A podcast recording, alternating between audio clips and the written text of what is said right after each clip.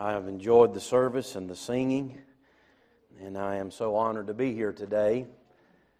I never dreamed, being raised in the mountains of western North Carolina, that God would ever let me preach the gospel in South America. but here I am. And uh, I'm very thankful. And I'm honored to be here. And I mean that from the depth of my heart. I'm very thankful to be here, and I'm very honored. Brother Wampler and his family, they are my friends, and um, you have a special man and family, and I think from what I've heard already that you already know that as your pastor. I have known this family for, I don't know when they got married, but I've known Brother Wampler, I guess, for 25 years or more, and um, I've never known them to do, uh, they've always stood for what's right and uh, I'm very thankful for that. We taught together for over 10 years in Bible Institute. Uh, we participated in camp meeting together for a long time. I tried to think about how long, and I'm not sure. Um, Brother Wampler is a Bible student, and uh, I love these this family tremendously, and I thank God for them. And you folks have went to a lot of trouble today and expense uh, to bring me and my family here and uh, to give this family a special day. And I believe God's going to bless you for that and honor you for that. And um, it says a lot about you that, that you would honor your pastor and go to this kind of trouble and effort uh, to honor him today. And so I, I, I thank God for that, and I appreciate that so much. It says a lot. I'm not much of a talker. Uh, so I'm going to get back, get to preaching today. I look forward to hearing Brother Wampler preach in a few minutes because the brother Amendigo said that he was looking forward to some good preaching. So um, I'm going to give you what I got, and then we'll hear some good preaching, I guess, when I get done. in kind of a serious way, I really have prayed over this service and asked the Lord uh, what He would have me to preach today. And I said, Lord, please give me something to help these people in Louisiana. They live so far in the middle of nowhere. They believe tigers live in the bayou. And they don't even know that Death Valley's in South Carolina. So I really have a burden for you people.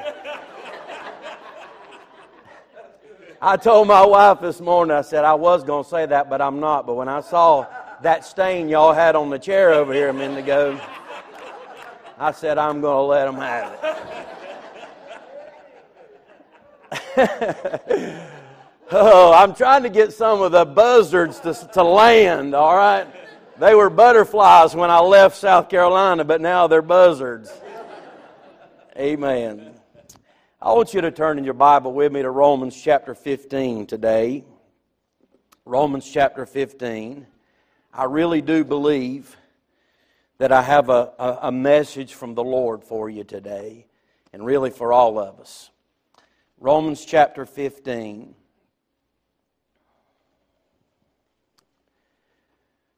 I want us to go to the Lord in a word of prayer, and then I'll read our text and uh, try to bring the message that I feel like the Lord's put on my heart for this time together.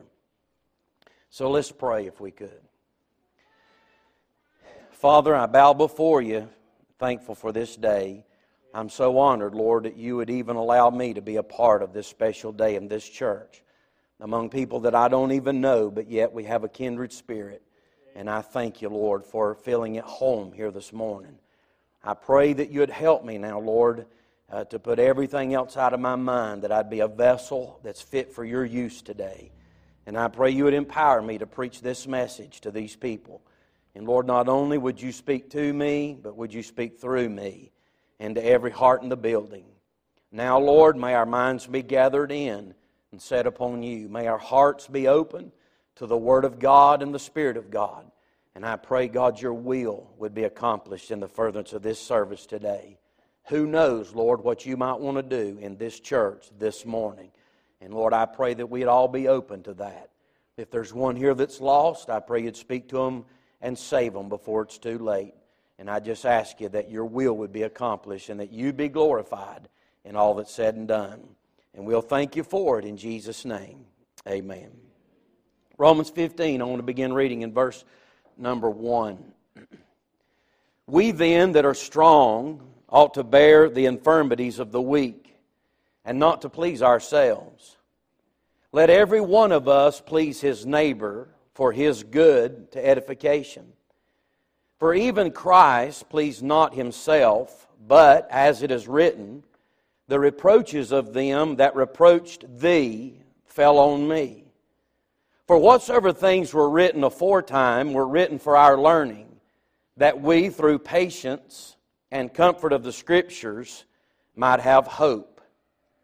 Now, the God of patience and consolation grant you to be like minded, one toward another, according to Christ Jesus, that ye may, with one mind and one mouth, glorify God, even the Father of our Lord Jesus Christ. Now, I'll remind you that chapter 14 is dealing with how we ought to, uh, or how we ought not to do anything that could cause a weaker brother to fall, to stumble. And we, when we put ourselves first, that is obviously selfishness. So we ought to be careful about uh, putting ourselves first. Then verse 2 teaches us that we ought to do that which is beneficial to other people rather than living a selfish life only to benefit ourselves. And then as we move into verse number 3, he begins to give us the example of what he has just told us in verses 1 and 2, and that example is the Lord Jesus Christ. He said, For even Christ pleased not himself. Now, if you think about that statement, Christ is the great example of us living for others rather than for ourselves. Now, the statement that is given here is from his human perspective. I don't know how else to say that. But I believe that we see a glimpse of this statement here in Matthew 26 39. And it says, And he went a little further and fell on his face and prayed, saying, O my Father, if it be possible, let this cup pass from me. Nevertheless, not as I will, not that which would be pleasing to me, or, or displeasing to me, if you will but he said, But as thou wilt. Now, the Lord was pleased to do the will of God, but from a, a human perspective, Christ uh, didn't please himself in that sense. Christ gave his all for others. He didn't please the flesh, he pleased the Father. Then he says, and just hang on with me a few minutes, I'm going somewhere. He makes this statement in verse 3 The reproaches of them that reproached thee fell on me. That is a quote from Psalm 69. And this statement in this text is used as a reference to Christ. And I, I'm going to give you my best shot at this and, and tell you what I believe that he is saying here. I basically believe that it means that men had, had reproached God. And reproach means to charge with a fault in severe language. It means to attribute blame to, to allege something disgraceful against, to charge with a fault, to censure severely or contemptuously, and so on and so forth. So men had lived wicked. They had forsaken God's law. They had defamed Him. They had denied Him. And I really could say that we have been guilty of that. And they in turn, or we in turn, men in turn, deserved reproach. We deserved to be charged with a fault.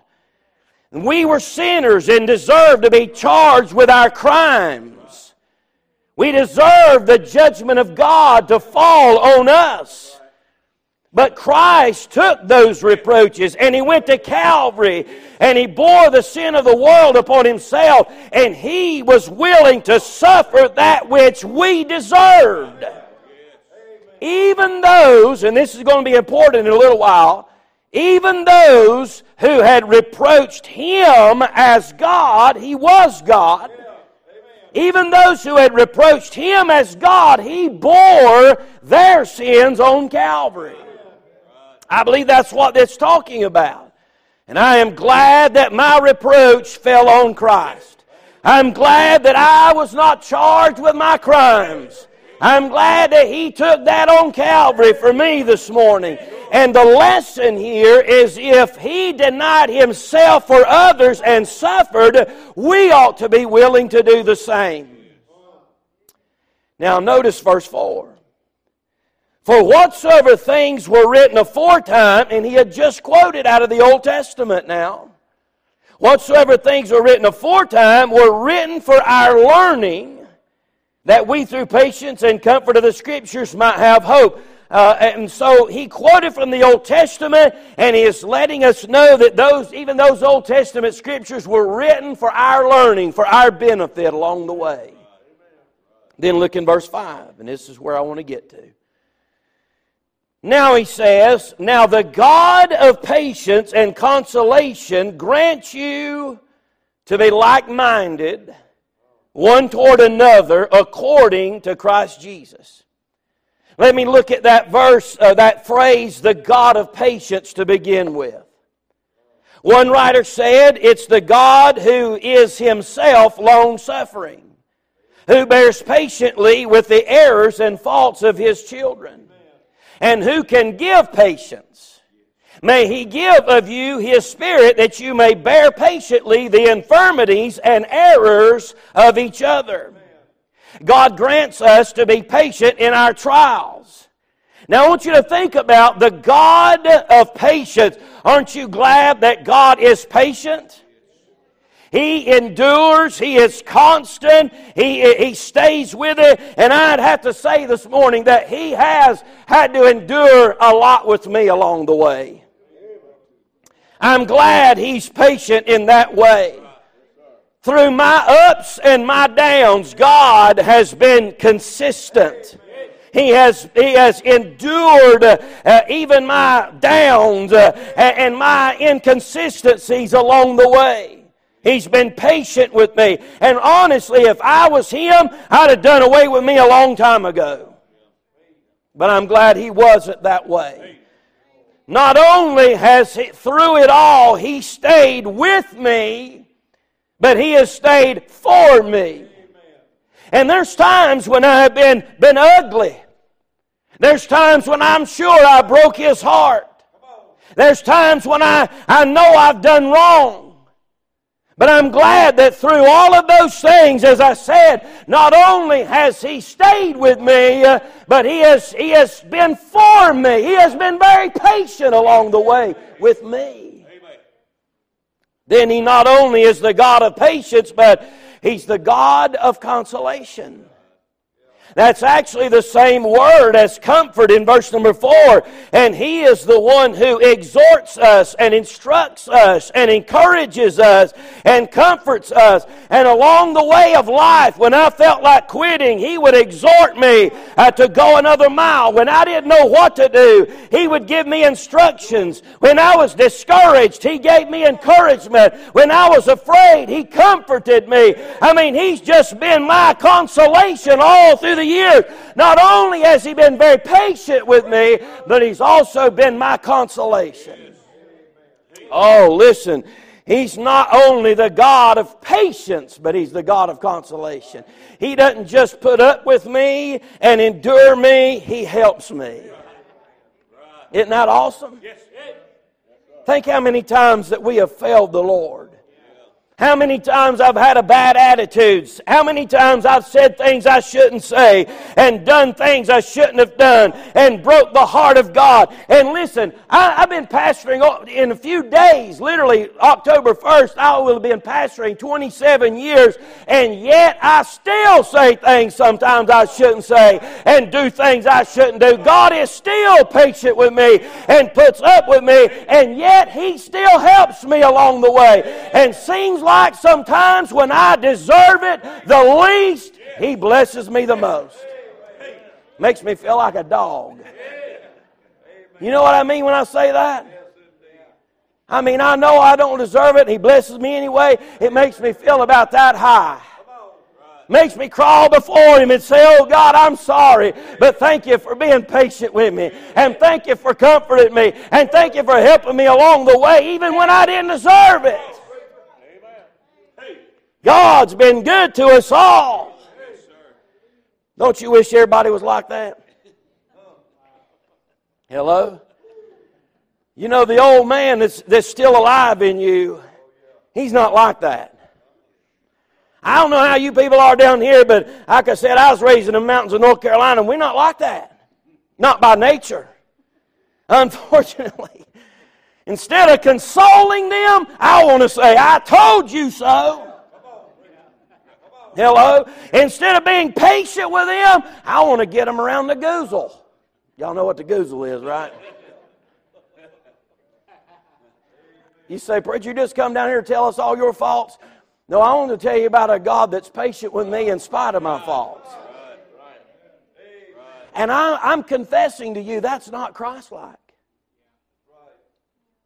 There's some people that I don't have a lot of patience with. And there's some things that I don't have a lot of patience over.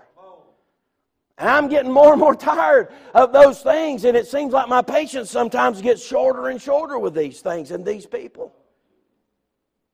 And I'm going to tell you something else. As I said, it's not Christ like, but through the years, not only in my life, but in all of our lives, uh, not being Christ like, instead of in bearing the infirmities of the weak, uh, many times I just want to please myself and do something about it. And that's caused a lot of hurt in the home. That's caused a lot of damage in lives. And it has damaged the church. And really, it's damaged all of our society because people want to please themselves instead of trying to do something for somebody else. Think about this. Really, I believe Paul in, is writing this, this text of Scripture under the inspiration of God. He knew the danger that's here. Really, sin stems from selfishness. If I steal something for you, it's because I think I need it more than you do. Right? You think about Eve in the Garden of Eden. Uh, think about what it says. She saw that it was good for food and it was pleasant to the eyes and it was something that desired to be to make one wise. That's selfishness. Satan didn't say, I want you to bow down and worship me. He said, I just want you to please yourself. And that same tactic is still working even in the church in this day and hour. Too many people are interested in pleasing themselves rather than trying to please God. Well, you say, what does that have to do with pastor appreciation? Not a whole lot yet, but I want you to notice now in verse 5. Now, the God of patience and consolation, I want you to notice what he said here grant you to be like minded one toward another according to Christ Jesus. You know what Paul's prayer is here?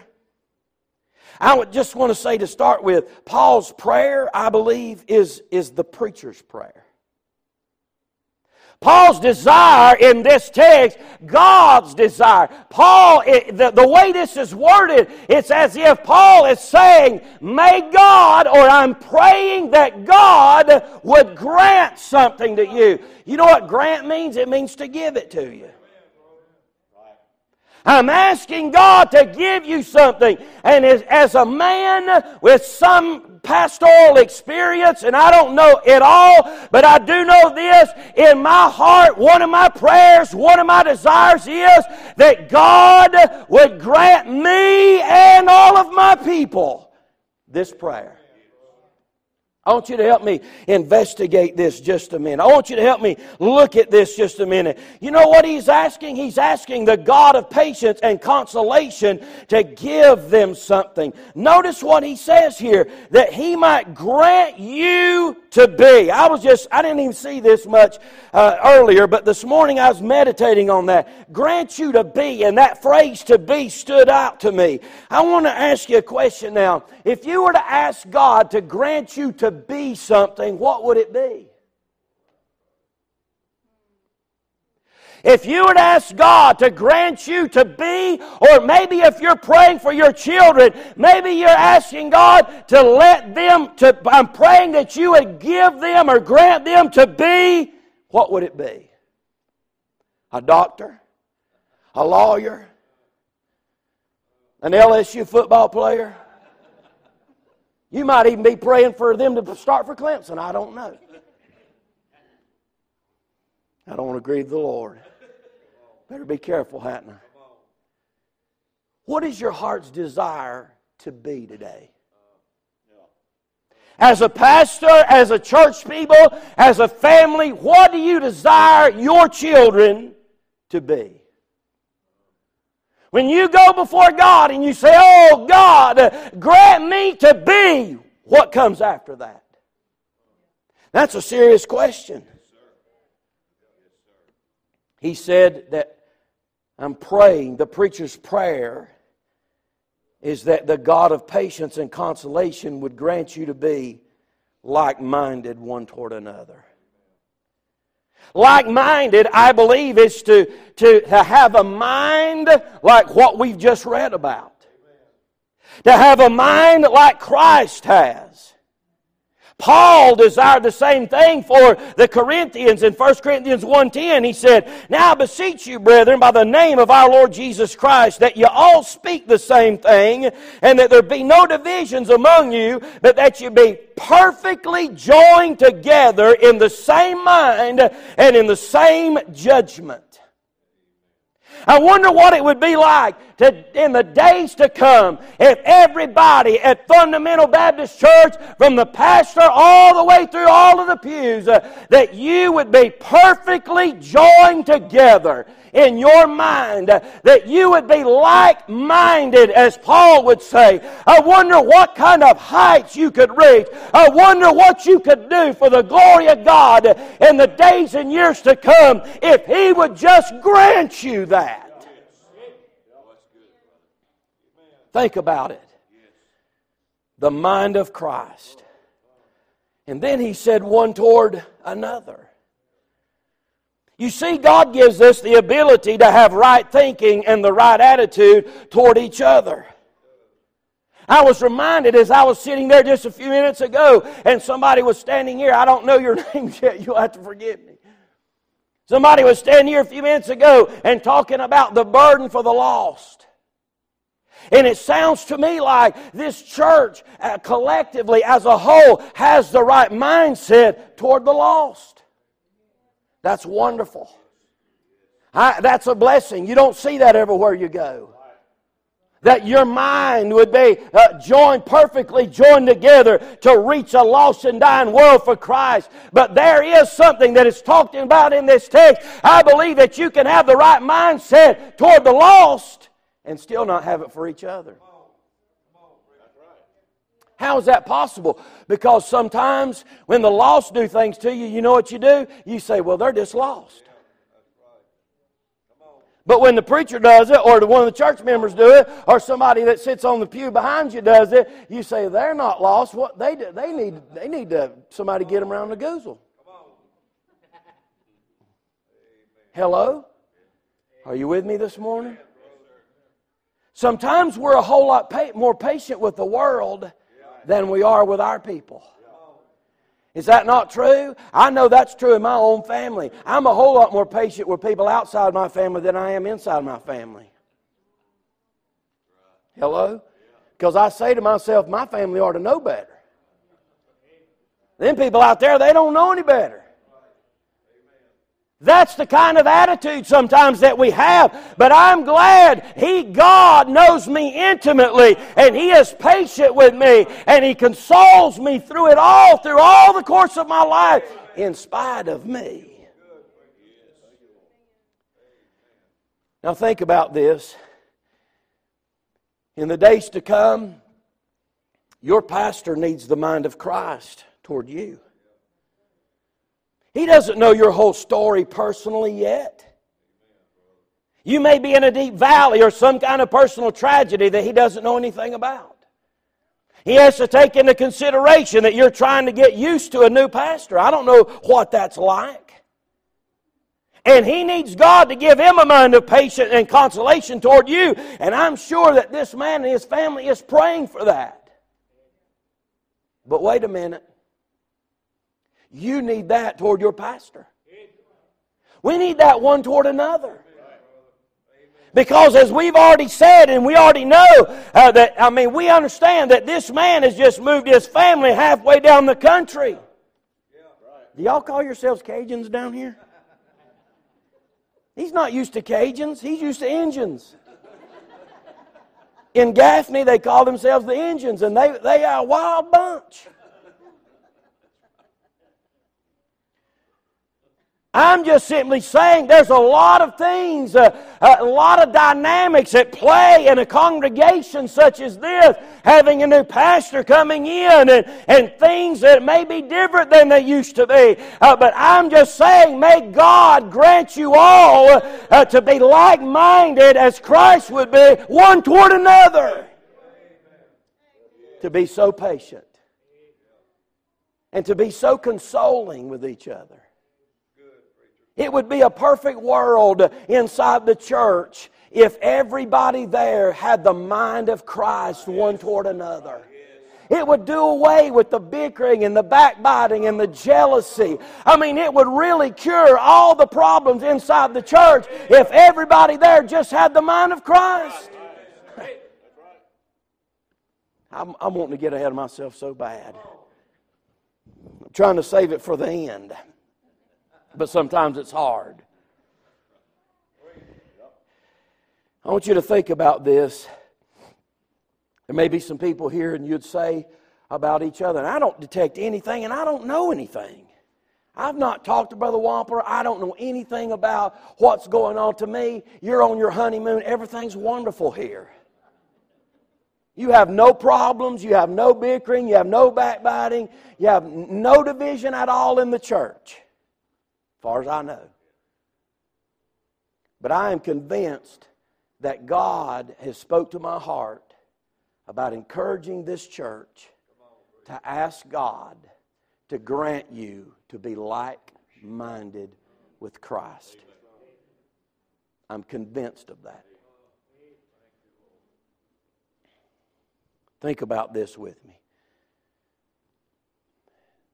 Jesus is the ultimate example. We've already looked at that. And you see, they beat him, and they mocked him, and they spit on him, and they crucified him. Has, that, has anything like that ever happened to you? None of us have experienced anything like that. Jesus went through that even from his own brethren. Right?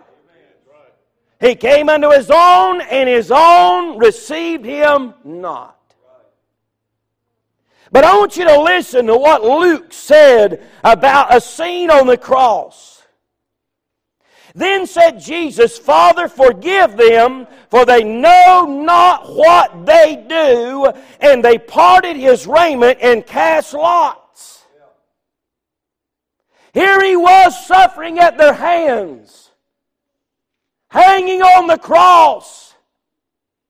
And he wasn't thinking about himself. He was thinking about them. He was not concerned about his hurt, his anguish, his pain. He was concerned about their condition. I'm preaching today about the preacher's prayer. That God would grant us all to have that kind of a mindset, one toward another. May we not think about our needs and our wants and our hurts, but may we think about the thoughts and the hurts of others. Notice what he said now. Now, the God of patience and consolation grants you to be like minded one toward another according to Christ Jesus. One writer said, according to the example and spirit of Christ, His was a spirit of peace. You, you think about that. I, I've already done too much confessing already, but you know, when I think about how peaceful Christ was, He came the first time as a lamb. When He comes back the next time, it's going to be on. He's coming back as a lion. But He had a spirit of peace. But too many times I have a spirit of war. Don't you?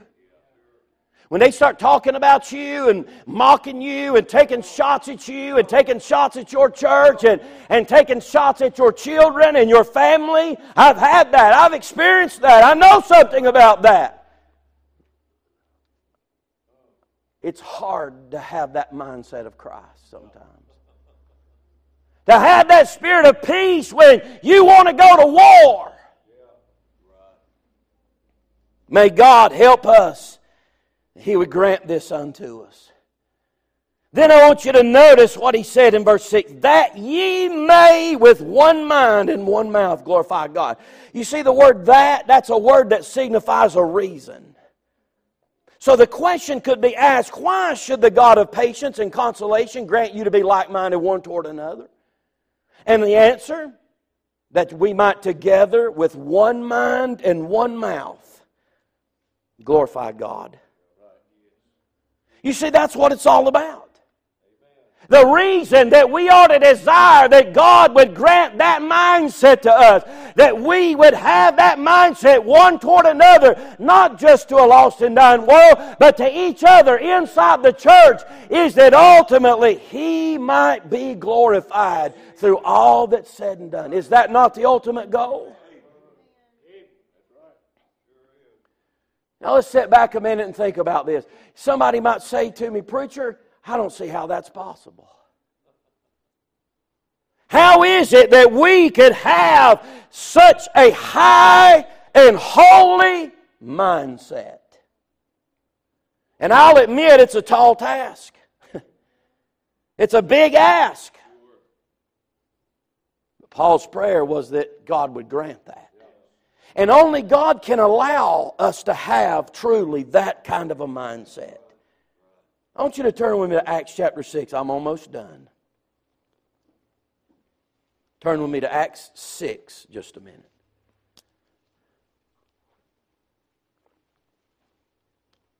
You think, how in the world could a human have such a mindset that Christ had? Acts chapter 6 and verse 8. This is the story of Stephen. In verse number 8, and Stephen, full of faith and power, did great wonders and miracles among the people. Look in verse 11. Then they suborned men which, we, uh, which said, We have heard him speak blasphemous words against Moses and against God. And they stirred up the people and the elders and the scribes and came upon him and caught him and brought him to the council and set up false witnesses which said, This man ceaseth not to speak blasphemous words against this holy place and the law. For we have heard him say that this Jesus of Nazareth shall destroy this place and shall change the customs which Moses Moses delivered us. And all that sat in the council, looking steadfastly on him, saw his face as it had been the face of an angel. Look in chapter 7. In verses 1 through 53, I'm not going to read all those verses to you, but Stephen has his turn to have his say. And he preaches to them and he lays it on them and he, he, uh, he, he, I mean, he, he tells them the truth. Then look in verse 54, if you would. When he gets done preaching, the Bible says when they heard these things, they were cut to the heart. And they gnashed on him with their teeth. But he, and here's the key, being full of the Holy Ghost, looked up steadfastly into heaven and saw the glory of God and Jesus standing on the right hand of God and said, in verse 55, he saw. In verse 56, he said, Behold, I see the heavens open and the Son of Man standing on the right hand of God. Then they cried out with a loud voice and stopped their ears and ran upon him with one accord and cast him out of the city and stoned him. And the witnesses laid down their clothes at a young man's feet whose name was Saul. And they stoned Stephen, calling upon God and saying, Lord Jesus, receive my spirit. And he kneeled down and cried with a loud voice, Lord, lay not this sin to their charge. And when he had said this, he fell asleep. Verse 55 says he was full of the Holy Ghost. Verse 56 says he had his eyes on the Lord. And then in verse 60, in the very act of being stoned, he said, Lord, lay not this sin to their charge. You know what that's an example of? A man who had the mind of Christ. You say, how could a man ever get to a place where they could spit on him, they could whip him, they could crucify him, and he would be thinking about them instead of them, himself? And here we have an example. He had the mind of Christ. His mind was not on the people that were throwing uh, the rocks as far as himself and how bad those rocks must have hurt. His mind was not on the problems that he was facing. He was thinking about those who were throwing the rocks at him. And this does away with all of those statements like, well, preacher, you don't know what they've done to me, and you don't know what they've said about me, and, and you don't know how they've hurt me. It does away with all of that. While he was there in the very act of being stoned full of the Holy Ghost and his eyes on the Lord. He wasn't being selfish. He wasn't saying, Poor old me, look what they've done to me, and all I did was tell them the truth. Poor old me, look how bad these rocks hurt me, and look what it's doing to me. His mind was like Christ's mind as he looked upon these around him. If God can grant that to Stephen, He can grant it to us.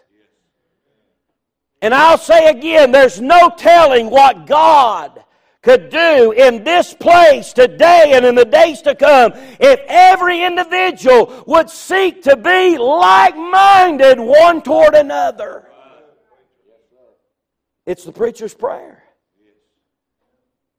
And on this day, you are showing that you appreciate your pastor. And I believe that of all things, I honest, honest before God, I believe of all things that he could ask for today. And it's wonderful the, the gifts that you've given him and how you've loved on him. But all the things he could ask for today, of all things he could desire that God would grant him today, I believe that this would be at the top of the list. That God would grant you all to be like minded. So much has went through my heart, so much has went through my mind, because you understand that money cannot buy the mind of Christ. It only comes from the Lord. And you can have everything else. You got a man that, that has a head full of knowledge a smart man, a good man, a godly man, and his family. You've got wonderful singers and wonderful facilities. You've got everything uh, uh, from a worldly perspective that any church could ask for. If you don't have the mind of Christ, you've missed it all. We can't afford in this day to look around and say, man, look how God's blessed us. And He has blessed us. And not say, Lord, grant me that mindset. That I would love my brother. And I would love my pastor. And I would love my people. That I'd not think about myself But I'd think about somebody else just like Jesus. Even when they're throwing the rocks at me, even when they're hurting me, even when they're attacking my family and my children, even when I feel like they're against me, and maybe everybody, I feel like everybody's against me. That we would be so filled with the Spirit and now have our eyes fixed so on the Lord that we wouldn't be thinking about ourselves. There's been a statement, and if I'm not mistaken, it was Matthew Henry that, that wrote this. I could be wrong. I haven't been able to track it back down. I need to try to see if I can find it. But years ago, I ran across a statement, and I can't remember all of it. That's why I'd like to track it back down, but I remember enough of it that it's helped me. He said that somebody stole something from him whoever it was, and I believe it was Matthew Henry. He said somebody stole something, but he said, in, in spite of them stealing, he said there were some things I was thankful for. One of them was that even though he stole what I had, he didn't take my life. I think that was one, or he didn't take anything that couldn't be replaced. That's something to be thankful for. But here's the one that's helped me probably as much as anything else. I think this was last on the list. I wish I could remember them all. But here's what he said He said, I'm thankful that I wasn't the one doing the stealing. There's been times in my life when people have literally, because they were upset with me, they've done my children wrong. They've hurt them. I've seen them weep and cry and have a broken heart. But you know what I did? I set them down and I said, I know what they said about you, but I'm just thankful that you were on this end of it and not on the other end. I'm just glad they were talking about you and you not talking about them. You think about that. What would it be like if the whole of Fundamental Baptist Church decided God has blessed us beyond measure, now God, would you grant all of us, and there may be many of you that's already there this morning, but I believe that not everybody's there. I don't see any halos out there, and you don't see one up here. I don't know of a church anywhere that has arrived. What could God do with a church where everybody God had granted to them to be like minded with Christ? So much to be said. I want to ask you a question now. Are you serious about your church today? Are you serious about your service for God today? Are you serious about your family today? Now that I'm through preaching, I don't know what you would have said a little while ago, but if you were to say, God grant me to be, what would follow? I just wonder today if you're that serious, if they would be anybody in this congregation that would willing, be willing just a moment when we give the invitation to stand to your feet and ask God. Maybe come to this altar and bow your head and say, God, would you grant me to be like minded with Christ? No telling, no telling what God could do with this church. You've got it all.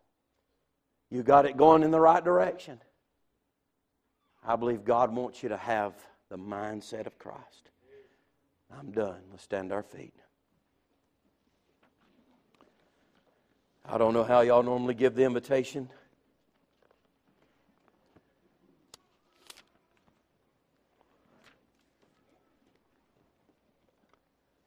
Folks are coming. Pianist is coming.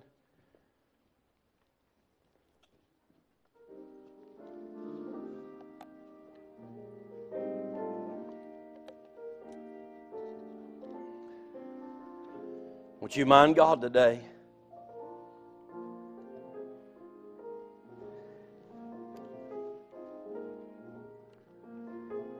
Lord, grant me to be like minded.